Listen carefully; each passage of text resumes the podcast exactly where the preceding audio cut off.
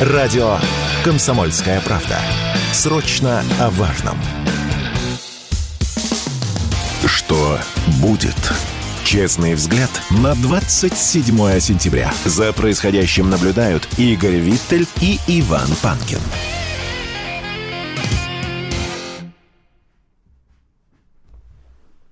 Здравствуйте, друзья! В студии радио «Комсомольская правда» Иван Панкин и Игорь Виттель. Мы рады вас приветствовать. Итак, друзья, по традиции я напоминаю, где у нас ведется прямая видеотрансляция. Это Рутюб, там у нас канал Радио Комсомольская правда и точно такая же группа во ВКонтакте. Подписывайтесь, вступайте, нажимайте на лайки, на ракеты, еще куда-нибудь. Был бы YouTube, я бы сказал, нажимайте на колокольчик. Ну и да ладно, нет и шут с ним. И подкаст-платформы, конечно же. Яндекс Музыка, Google Подкаст, Apple Подкаст, многие другие, Казбокс, например. И есть совершенно замечательный агрегатор подкаст.ру.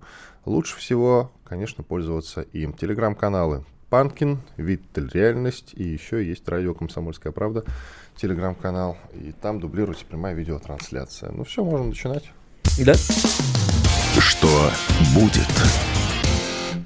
Итак, есть отличная, отличная новость для начала нашего сегодняшнего выпуска. Сейчас сидели с Игорем а, и думали, с чего же най... За... Най... Даже видишь, с чего бы зайти. С чего бы зайти, да.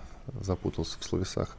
Итак, письмо с перечнем реформ, необходимых для предоставления Украине военной помощи в дальнейшем, направил заместитель советника Белого дома по национальной безопасности Майкл Пайл.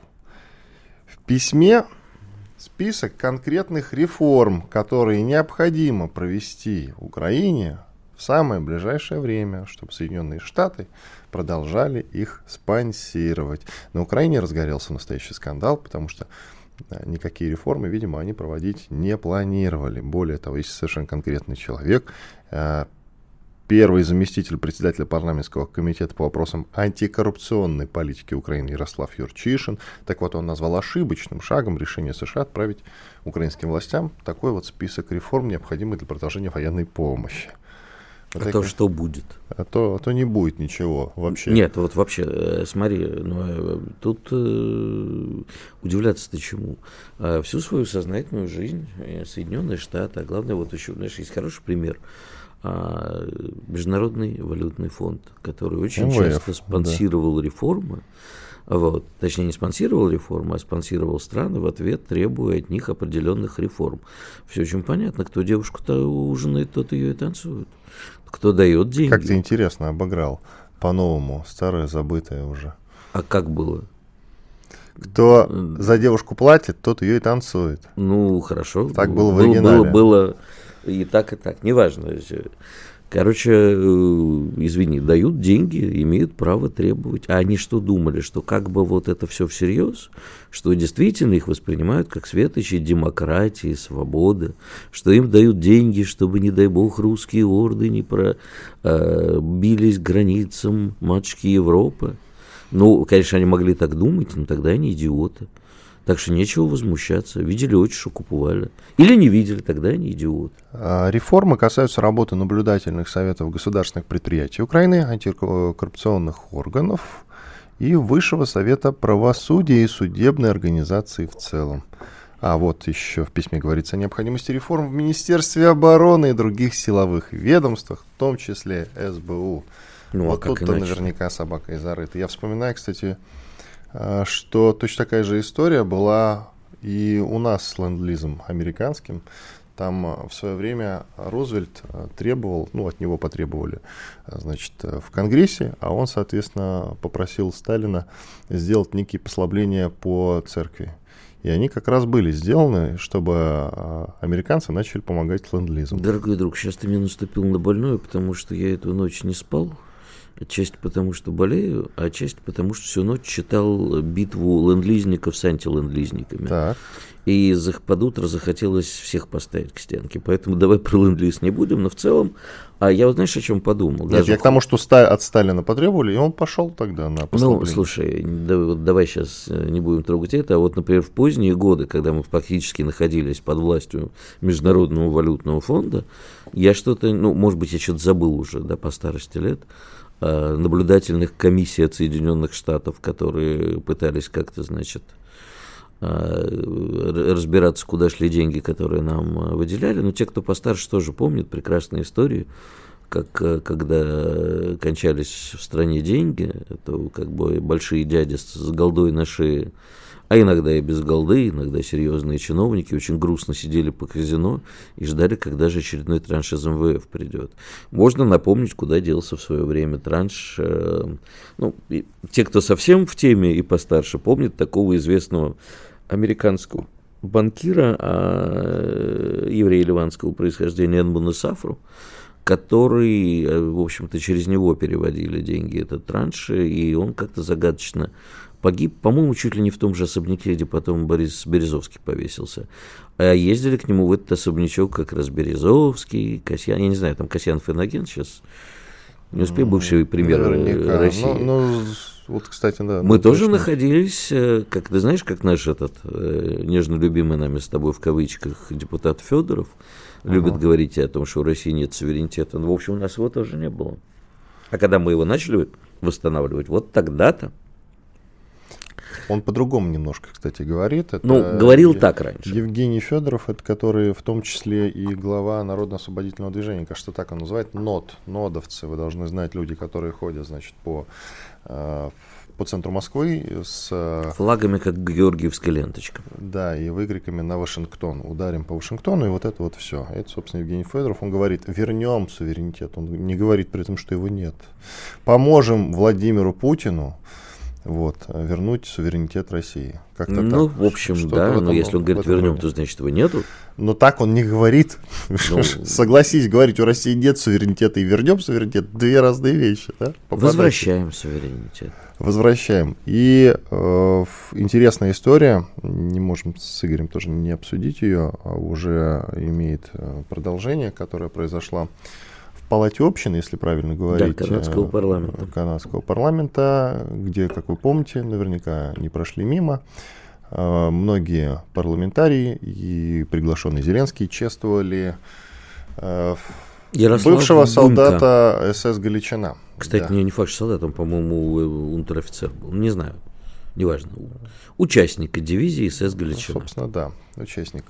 И там его все чествовали, все, значит, встали, аплодировали, кричали «Ура!» и что-то в этом роде. Потом пришлось извиняться. Потом Трюдо, который премьер-министр, говорил, что это вот не очень уместно. Значит, э, главе этого шабаша парламента спикер. пришлось... Он спикер, спикер парламента, да, в общем, пришлось уйти. Пришлось уйти в отставочку даже в связи а с этим скандалом. внимание, вопрос. А, Почему Трудо не ушел? А, нет, подожди, прежде чем Трудо не ушел, это ладно. А, во-первых, э, что спикер-то? Остальные не понимали, кому они аплодируют. Там надо всех снимать, Значит, конечно. я напомню, что в 80-е годы в Канаде была создана специальная комиссия по военным преступлениям. А, а выводы этой комиссии по поводу дивизии СС Галичина были такими, не все так однозначно.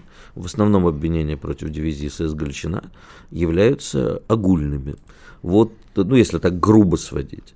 А о чем мы тогда ожидаем от канадцев? А если мне не изменяет память, в Канаду в свое время, после Второй мировой войны, въехало около 9 тысяч человек, участников, а, бойцов дивизии СС Галичина. А Канада спокойно укрывала а, военных преступников. Напомню, что последний оставшийся в живых палач Хатыня Катрюк спокойно умер в Канаде несмотря на то, что в 2014 году, там сначала вообще не знали, потом, когда что он был э, палачом Хатыня и, соответственно, э, бойцом 118-го шуцманшафт батальона, знаменитого, который уничтожал Хатынь и другие э, места в Беларуси, Украине, Прибалтике и так далее. Так вот, когда Василия Катрука разоблачили, Россия попросила выдачи. Канада просто забила известно что – сказать, потому что не время, 2014 год, дедушка старенький. А, вот зачем? То же самое в Германии Иван Демюник. Западные партнеры спокойно укрывали, не то что укрывали у себя. Знаешь, есть хорошая поговорка такая. Никогда не спрашивай у женщины о ее возрасте, у мужчины сколько он зарабатывает, и у немца, почему его дедушка живет в Аргентине. Так вот, э, после Второй мировой войны э, западные партнеры помогли скрыться в Латинской Америке, а людям, которых э, там вообще об их виновности речи не идет, это самые страшные палачи. Многих забрали к себе. Послевоенные правительства Германии и Австрии составляли, состояли из нацистских палачей. Чему мы удивляемся? И, по-моему, никто за это не принес извинения. Канада по-прежнему все это время э, удерживала, э, дала гражданство и прочее украинским мигрантам, не просто которые когда-то уехали в Канаду. Кстати, можно еще рассказать чудесную историю, как канадцы интернировали в свое время украинских граждан во время Первой мировой войны как пособников врага потому что они же были в основном гражданами Австро-Венгерской империи. А вот те, кто после Второй мировой войны оказался в Канаде, у вас есть вопросы по поводу почти 10 тысяч человек, которые там оказались? Откуда они там взялись? И кто они были до того? Нет таких вопросов.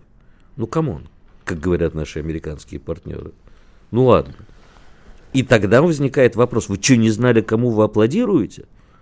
А если знали, то почему все не ушли в отставку? А главное, как аплодировали? Как да, аплодировали? Это вообще Посма- посмотрите было... на это видео. Только посмотрите, как они это делали. Как аплодировал Зеленский. А главное, что дедушка, в отличие лица. от Ивана Деменюка, тоже встал с закрытыми глазами, я не знаю, он слепой или нет, вот так вот потрясал кулачонками.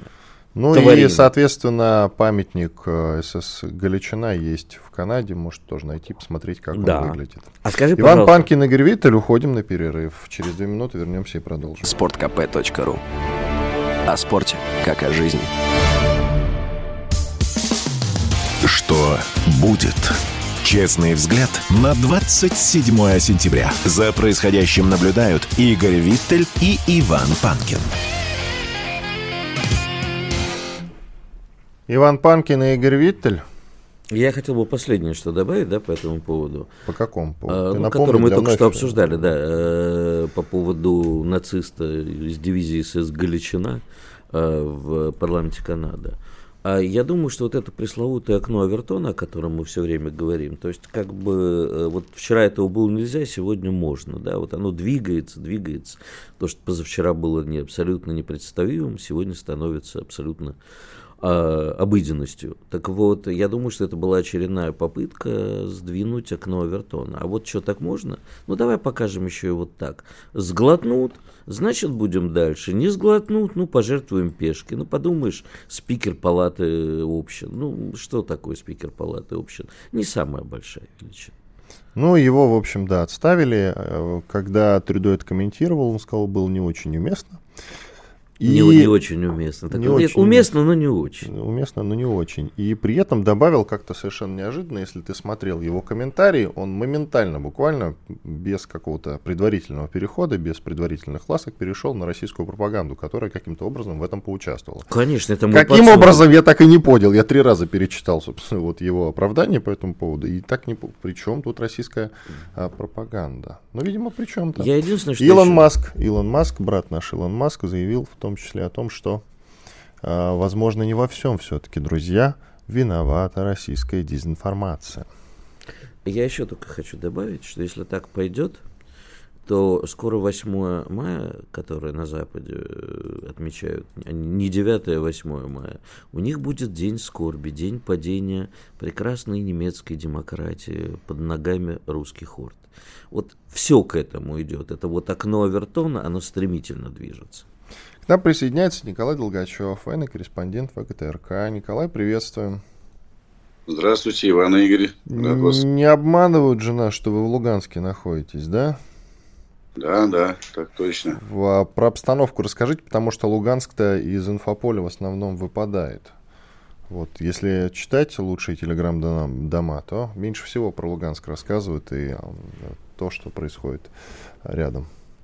Ну, дело в том, что сам Луганск сейчас мирный город, пробки на дорогах, работают магазины, и фронт более чем в 100 километрах от Луганска непосредственно. Но по границам административным Луганской Народной Республики, точнее, по э, нашим государственным границам, где с Харьковской областью соприкасаются наши подразделения Купинское направление, например, да, и те участки, которые, в том числе луганские бойцы удерживают э, в Донецкой Народной Республике. Это линия Артемовск, Северск, Солидар. там идут активные бои, и луганчане воюют, и наши подразделения самых разных регионов. Но при этом да, противник наносит удар, в том числе по территории Луганщины. Вот, относительно недавно, там, два дня назад были ракетные удары в районе Краснодара нанесены по территории, по окраине города были и пострадавшие, ну, к счастью, без погибших. Тем не менее, э, продолжаются нанесение удара по э, тылам. Да, на фронте сейчас все глубже и FPV-коптеры противника работают. Хотя на самом деле надо понимать, что огневое воздействие с нашей стороны намного выше. И вплоть до того, что есть случаи, вот буквально накануне, когда на Сватовском направлении, а это как раз Луганская Народная Республика, на Сватовском направлении э, группа противника сдалась, выйдя по радиосвязи на наши подразделения, и просто вышли несколько человек в итоге наших, чтобы прекратить сопротивление. Такие случаи не сказать, что массовые, да, но они есть, время от времени происходят. А, так, что касается линии фронта, ну, здесь э, понятно, почему каких-то громких сообщений ежедневно не происходит, потому что на самом деле линия фронта достаточно стабильная, и дыхание фронта, то есть изменение в ту или иную сторону, оно сейчас ну, таким глубоким дыханием не назовешь, скорее дрожь фронта, да, совсем небольшие перемещения от э, одного опорного пункта к другому, то туда, то сюда. То есть в целом, э, учитывая протяженность фронта, можно сказать, что э, по тем участкам, которые Луганской Народной Республике примыкают, фронт стабилен, стоит, происходит обмен артиллерийскими ударами. Наша авиация сейчас, утро, из, если говорить о характере изменения, наша авиация стала работать еще более активно, используя большее количество фабов, да, причем с э, специальными универсальными приспособлениями, позволяющими э, этим, как раньше в кавычках говорили, тупым бомбам становиться умными и лететь намного дальше, и с помощью спутникового наведения попадать точно в цель, учитывая их мощность. Это действительно серьезное воздействие на противника. При этом линия фронта стабильна. Николай, я общался с разными бойцами, которые на разных участках службу проходят. И вот они мне сказали такую вещь, не сговаривая, что называется, что враг-то уже не тот, противник откровенно слабеет. Ты на основе своего общения с э, бойцами можешь это подтвердить или опровергнуть? Ну, что касается характеристик, скажем так, пехоты, то, по всей видимости, это так. Э, Все больше сообщений о том, как украинские подразделения непосредственно на передовой линии либо э, в панике бегут, либо всяческие способы находят для того, чтобы э, молчать и стараться не отсвечивать, либо вот как в недавнем случае сдаются, даже сдают плен. Но вот что касается сейчас воздействия с больших дистанций, то есть артиллерии и допустим, дронов камикадзе, то вот здесь какого-то значительного изменения нет. Как э, достаточно активно они использовали это вооружение, так и продолжают использовать. Причем э, на некоторых этапах понимаем, что эти технологии не стоят на месте, и э, возможности залетать дальше да, есть и у наших подразделений, но появляются и у противника. И, кстати, насчет э, пленных. Э, правдивы ли сообщения о том, что огромное количество сдается в плен сейчас? Ну, здесь э, огромное количество понятий растяжимое, нет каких-то прям Ну, масс... цифр, а цифр потому что никто не называет, да. Ну, ну, не сотнями, нет. И за последнюю неделю известно несколько случаев сдачи в плен там, по 3-5 человек. Э, в любом случае, это, это значительное изменение просто и, и характеристика состояния морального боевого духа у противника и э, возможности уже коммуникации да, с теми подразделениями противника, которые на фронте находятся. Известные там э, э, и, и листовками забрасывают наши, и по радиосвязи по открытой сообщают э, на кого-то. Э, это действует, и действительно тут понятно, что у тех насильно мобилизованных украинских солдат, которые на переднем крае оказались, выбора-то немного, либо погибнуть, поскольку там смертность действительно очень высокая, либо э, сдаться, вот когда человек понимает, что э, нет смысла защищать вот этот нео, неонацистский режим, он, соответственно, может принять такое решение. Такие случаи есть. Но я бы не сказал, что это огромное количество. Нет, на, на эм, скажем так, на линию фронта это не такое большое количество, чтобы сказать, что фронт врага посыпался. Ну, пока об этом и речи не идет. Хорошо, спасибо. Николай Долгачев, военный корреспондент ВГТРК, был с нами на связи.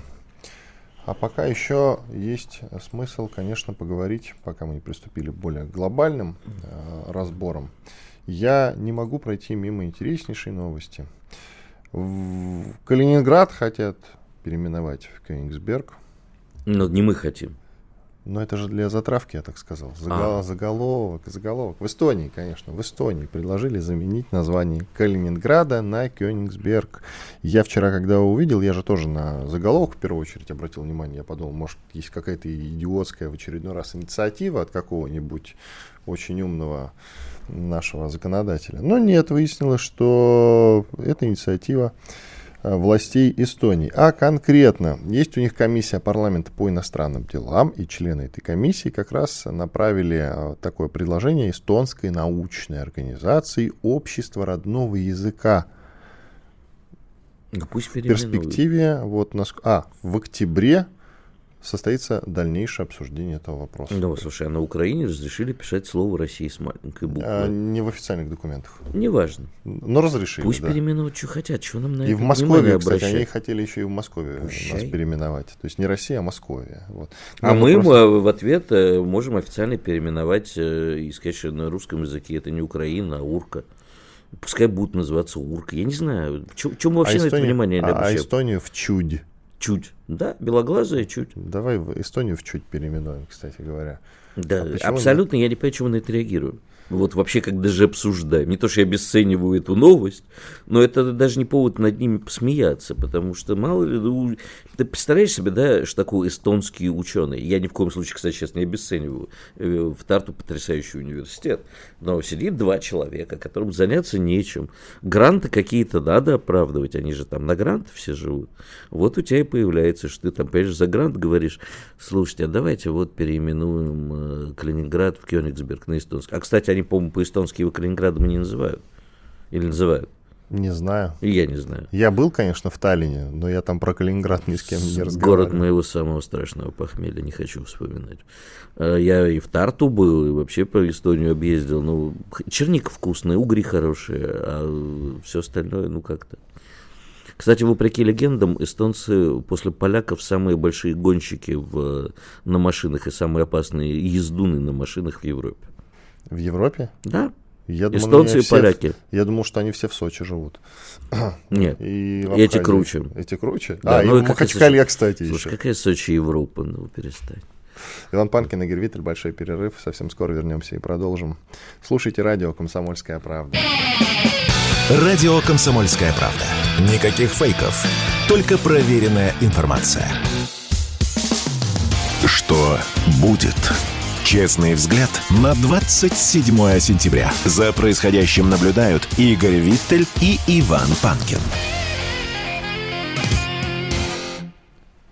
Иван Панкин, Игорь Виттель. Мы продолжаем наш эфир. К нам присоединяется Константин Севков, заместитель президента Российской Академии ракетных и артиллерийских наук по информационной политике доктор военных наук. Константин Валентинович, здравствуйте. Здравствуйте. Константин Валентинович, людей, и меня просили вам задать этот вопрос, э, что делать, ведь мы действительно, и все это признают, прогрессируем в плане ПВО, что делать, чтобы ослабить э, ВСУ и не позволить им бомбить э, такие знаковые объекты, как штаб военно-морского флота в Севастополе крылатыми ракетами. Это вообще как-то возможно или нет? Ну, что я могу на эту тему сказать, понимаете? Мы говорим с вами, если говорить аналогией, латать пытаемся маленькие дырки, имея в виду, что вода утекает через большую, а ее мы не трогаем. Э, мы можем усилить противовоздушную оборону. Ну, собственно, это и делается. Мы можем, э, так сказать, наносить удары по районам базирования этих самолетов. Тоже мы это делаем. Вот были нанесены эти удары. Мы можем наносить удары по районам складирования этих ракет. Тоже мы это делаем. По мере того, как мы выясняем, мы это делаем. Однако все это, естественно, паллиативные решения. Э, надо иметь в виду, что уже начиная с марта фактически месяца за да, с марта месяца прошлого года мы э, какие-то серьезных, активных наступательных действий, э, маневренной войны не ведем. Мы занимаемся тем, что либо до осени прошлого года штурмуем в лобовую укрепрайоны противника, что с точки зрения оперативного искусства дичь. Вот. Либо мы занимаемся отражением, начиная с сентября месяца прошлого года, атак ВСУ, ничего серьезного ответ не предпринимая, несмотря на то, что враг измотан и разбит. Э, к военному искусству это все, что сейчас происходит специальной военной операции, никакого отношения не имеет. Ни со стороны Российской Федерации, ни со стороны Украины. Может, то, что вытворяет украинское руководство, посылая в атаку там четыре роты при поддержке танков для того, чтобы кого-то там оттеснить в каком-то небольшом участочке и занять там 50 метров, продвинуться на 50 метров, и потерять, при этом потерять огромное количество техники, большое количество техники личного состава, это тоже дичь полная, абсолютная дичь. Вот. При тех потерях, которые понесла Украина, э, разумные командующие, так как, например, это Модель был, э, командующий э, немецкими войсками генерал-фельдмаршал Модель или Манштейн, они прекратили боевые действия. Вот. Они бы прекратили боевые действия, уже доткнувшись на ту оборону, которая у нас была через на третий, четвертый, там, пятый, шестой день, чтобы не тратить попусту войска и не губить технику. Вот. Здесь они три с половиной месяца, за три с половиной месяца продвинулись на самом большом расстоянии, там, где-то меньше 10 километров, ну, это просто безумие какое-то. Вот. Я по-другому действия ВСУ, кроме как руководство Украины, кроме как целенаправленный геноцид населения Украины, назвать не могу. Но, э, Константин Что касается нас, то маневренной войны мы не ведем, хотя по логике всей, вот все, всем учебникам, всем взглядам, ну, всему опыту ребенка, всех войн мы могли бы начать наступление масштабное. А, значит, сейчас на одном из направлений пробить оборону, окружить. И даже почему мало сдавшихся в плен? Вот просто потому, что в, в условиях позиционной войны, которая имеет место сейчас, это не маневренно, позиционная. Вот. Сдаться в плен очень трудно. Физически очень трудно сдаться в плен. Потому что нужен целый ряд условий, чтобы сложилось, чтобы сдаться в плен. Э, когда маневренная война на окружение, когда группировка окружена, войска дезорганизованы, тогда, конечно, идет место, имеет место массовая сдача плен. А здесь у меня нет слов. Это рафинированная политика. К военному искусству это не имеет никакого отношения. Поэтому без э, вот маневренной, перехода к маневренной войне э, все вот эти вот вещи типа налетов, пролетов, ударов, они будут продолжаться неизбежно. Вот, потому что, да, мы наносим удары по войскам, в смысле, по районам сосредоточения. Вот недавно, вчера буквально, уничтожили 12 ангаров, 3000 тонн боеприпасов. Это, конечно, большой успех, безусловно. Но еще раз говорю, паллиатив. А, Константин Валентинович, э, вопрос первый. А, тут на днях э, абсолютно, наконец, все выяснили, что те ракеты, которые ранее упали на Польшу, напомню, в чем обвиняли Россию, все кричали, что если это Россия, то это казус были, повод для объявления войны с Россией, потому что страна, член блока НАТО, получила удар России. Тут вдруг выясняется, что Россия, э, ракеты были украинские. Э, логично было бы предположить, я понимаю, что это сарказм, что должны были сказать, ну раз Украина не член НАТО, ракетами попала по Польше, то это тоже казус были. Это не прозвучало. Но это так, э, исключительно как бы э, замечание на полях, и тут возникает еще вопрос. А ведь наверняка будет, мы уже видели в Румынию вроде как залетало, не залетало, дроны, ракеты. Насколько это сейчас э, может быть организована провокация ракетная или так далее? Да, ну, понимаете, в чем соль, что для того, чтобы организовать провокацию, совершенно не обязательно иметь российское оружие. Это может быть сделано как угодно. Вот. было бы желание. А желания сейчас категорически нет. Вот это видно. Потому, судя по тому, как ситуация развивается в отношении Румынии, вот, э, категорически нет желания сталкиваться в военных действиях НАТО с Россией. Вот это вот факт, данность. Вот. И американцы этого тоже категорически не хотят. Вы про Румынию имеете в виду после беспилотника? Там нашли осколки российского да, беспилотника? Да, да, да. Совершенно верно. Официальные лица категорически нет, нет, нет. Вот. И э, даже в истории с э, вот этим самым, э, с прошлогодним падением ракеты на территорию Польши то же самое. Американцы тоже заявили, здесь Россия ни в чем.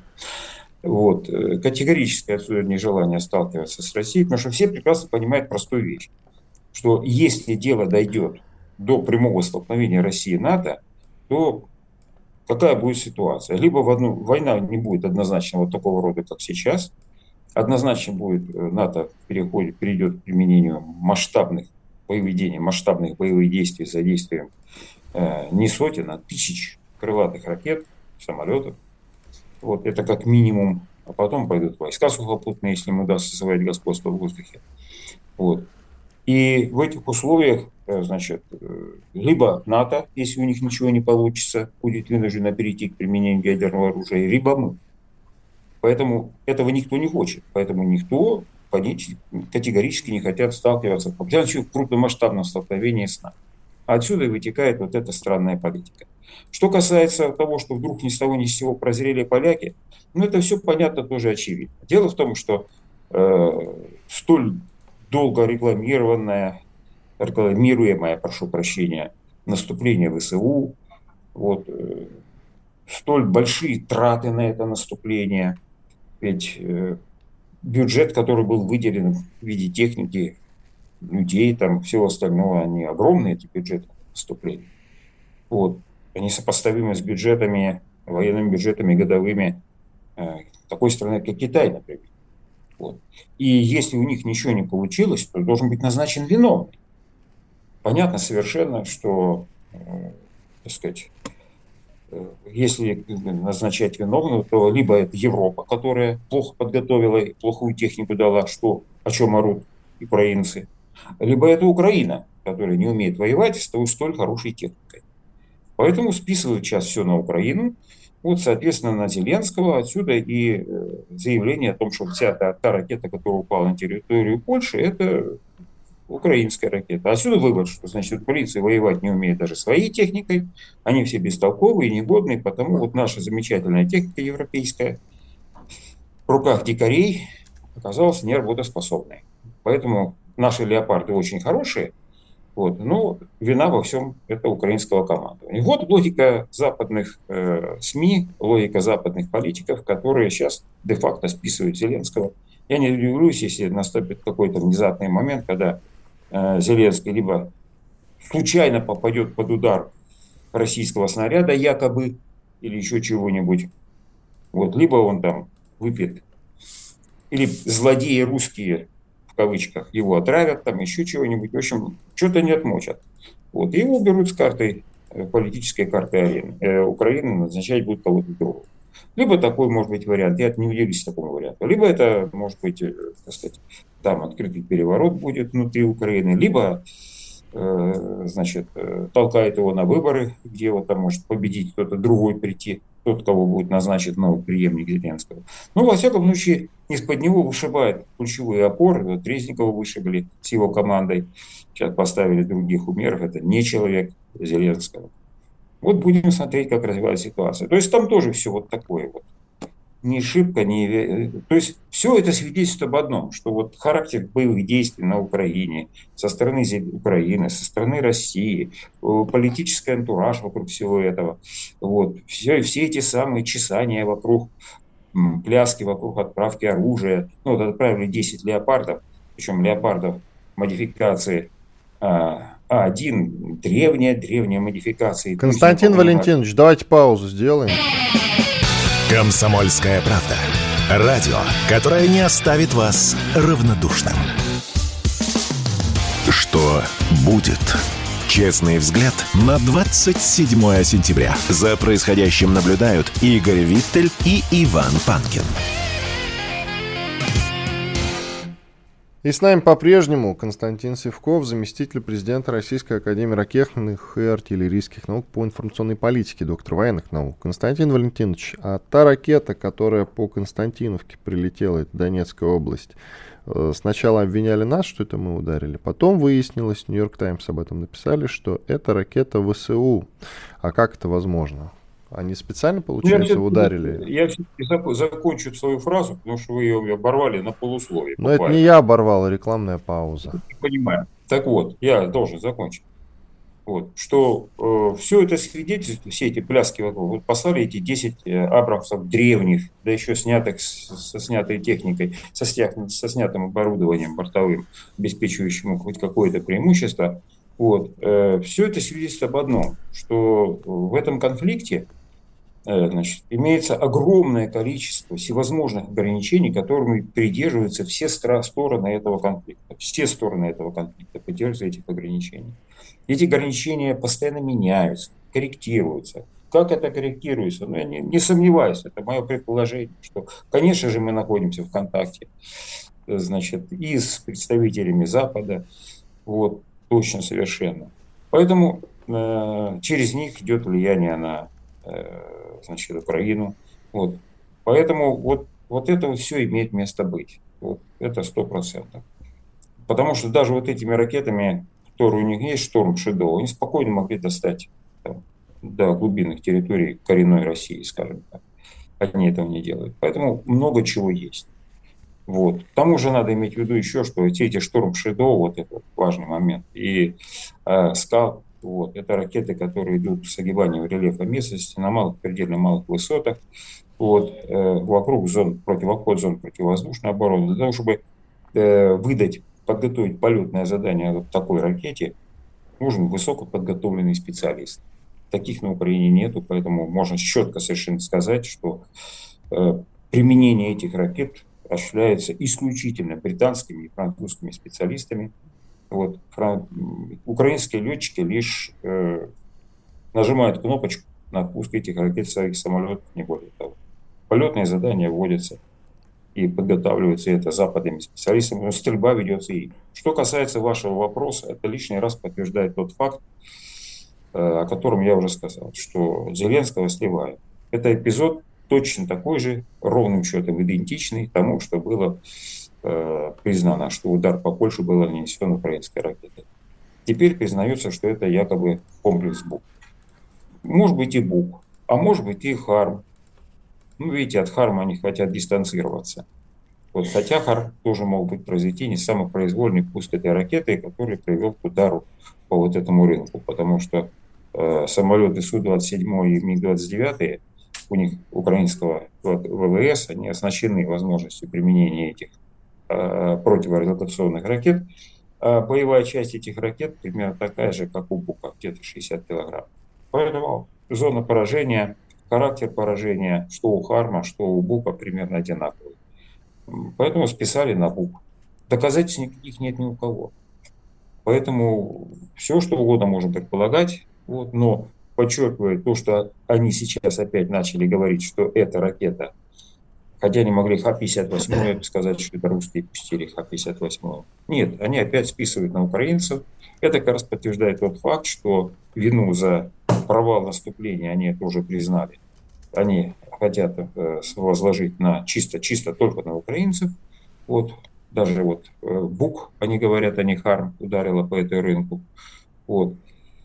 И на этом фоне э, готовить какие-то серьезные политические изменения на Украине. Естественно, это не будет завтра утром, это будет либо плавно, постепенно, либо в какой-то внезапный момент резко произойдет вот такие преобразования, и дальше будет меняться вообще логика и стратегия действий. То, что стратегия у них сейчас меняется, это факт.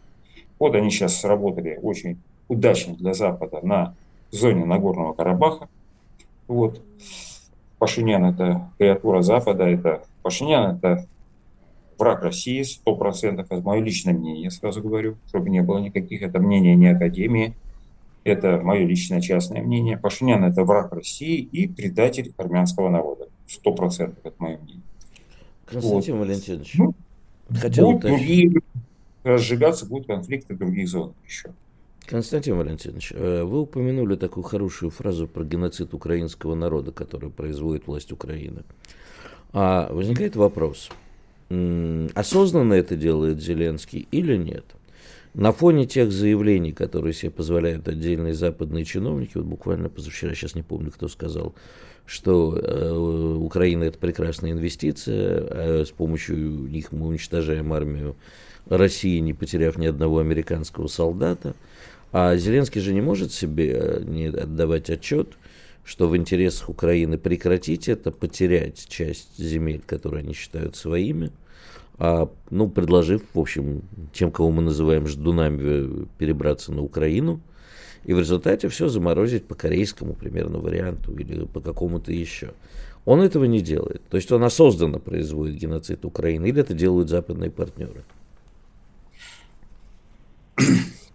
Надо иметь в виду, что Зеленский ничего не делает сам без того, чтобы не были соответствующие так сказать, указания со стороны Запада. Это первое. А второе, Зеленский делает все, чтобы спасти просто свою шкуру. Это конченый подонок, э, которому э, главное любой ценой обогатиться и э, спасти свою шкуру, больше ничего. Вот. Поэтому он вынужден изображать наступление, подчеркиваю ведутся наступательные действия. Вот все. Вот. То есть э, говорить о том, что нет контрнаступления, вернее, не провалено, мы еще продолжаем, мы еще куда-то двигаемся. Вот смысл вот этих всех действий. С одной стороны. С другой стороны, надо иметь в виду, что значительные части территории Украины уже являются собственностью между транснациональных корпораций. Им земля принадлежит. И э, западные части Украины, в частности, они уже на их них претендует открыто Польша, собирать сюда войска. И там местное население украинское совсем никому не нужно. Поэтому э, политика вот такого вот э, ликвидации украинского населения, она поддерживается Западом, потому что геноцид украинского народа Западу нужен, он выгоден. Это освобождение территорий, на которые они рассчитывают занять, вот, которых они на которых они предполагают разместить свое население, и там украинцы им совсем не нужны. Поэтому наиболее дееспособную часть Украины, мужчин в первую очередь, они стремятся утилизировать. Зеленскому это нужно для того, чтобы спасти свою шкуру, Западу для того, чтобы э, э, очистить территорию Украины от местного населения. Вот, собственно, вся причины той политики, которую проводит Зеленский, людоедской политики. В этой связи возникает вопрос, сколько может тогда длиться военный конфликт между нами? Горячая стадия. Вы знаете, он может длиться очень долго. Все будет определяться э, политическими решениями. Если со стороны Российской Федерации, руководства Российской Федерации будет принято решение радикально быстро решить вопрос с этим конфликтом, отбросив всевозможные ограничения, то э, в рамках скоротечной маневренной наступательной операции группы фронтов Россия вполне способна решить задачу разгрома остатков ВСУ и освобождения территории Украины. Это сто процентов.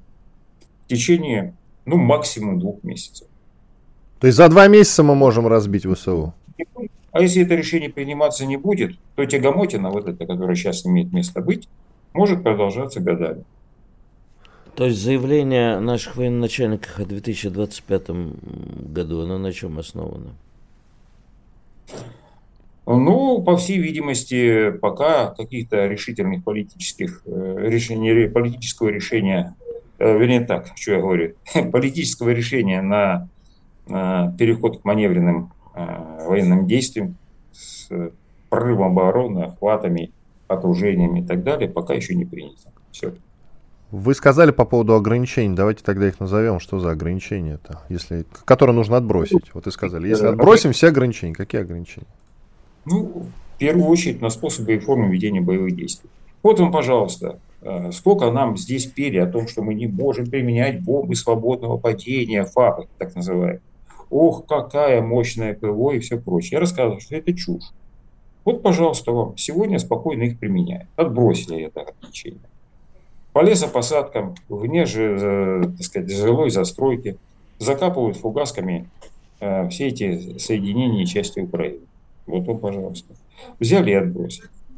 Речь идет о способах ведения боевых действий. Вот, пожалуйста, наносятся удары там, по Одесскому порту, там, по предприятиям, высокоточные, крылатыми ракетами. Хорошее дело, все правильно. Но что-то понимать. Что такое крылатая ракета? Это боевая часть 300, 400, 500 килограмм максимум. Вот. Попадает она в цех. Этот цех выводится из строя на неделю, на месяц максимум. Потом восстанавливается, начинает работать. Константин Чтобы Валентинович, 40 секунд, коротко, пожалуйста. Чтобы уничтожить тот же цех, необходимо нормальный налет группы тяжелых бомбардировщиков типа Д-22М3 со стиранием этого цеха, не цеха, а завода полностью. Вот это вот изменение способа. Переход к маневренной войне. Вот о чем идет речь. И э, какие ограничения? Это отказ от э, запрета на ведение вот таких вот маневренных военных действий. Спасибо. То есть переход к военной стратегии. Вот о чем идет речь, когда речь идет об отбросе тех ограничений, которые сейчас наложены на действия российских войск. Спасибо. Радио «Комсомольская правда». Мы быстрее телеграм-каналов.